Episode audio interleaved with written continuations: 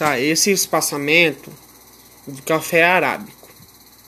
O espaçamento recomendado para o plantio é de 3 a 3,8 metros entre linhas e 0,6 a 0,8 metros entre, entre as mudas.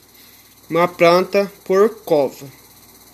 Já o conilon, o café conilon, os melhores resultados são alcançados com espaçamento de 3 metros entre linhas e 1 metro, 1 metro e meio entre plantas, que o total de planta varia de 2.222 a 3.333 plantas por hectare.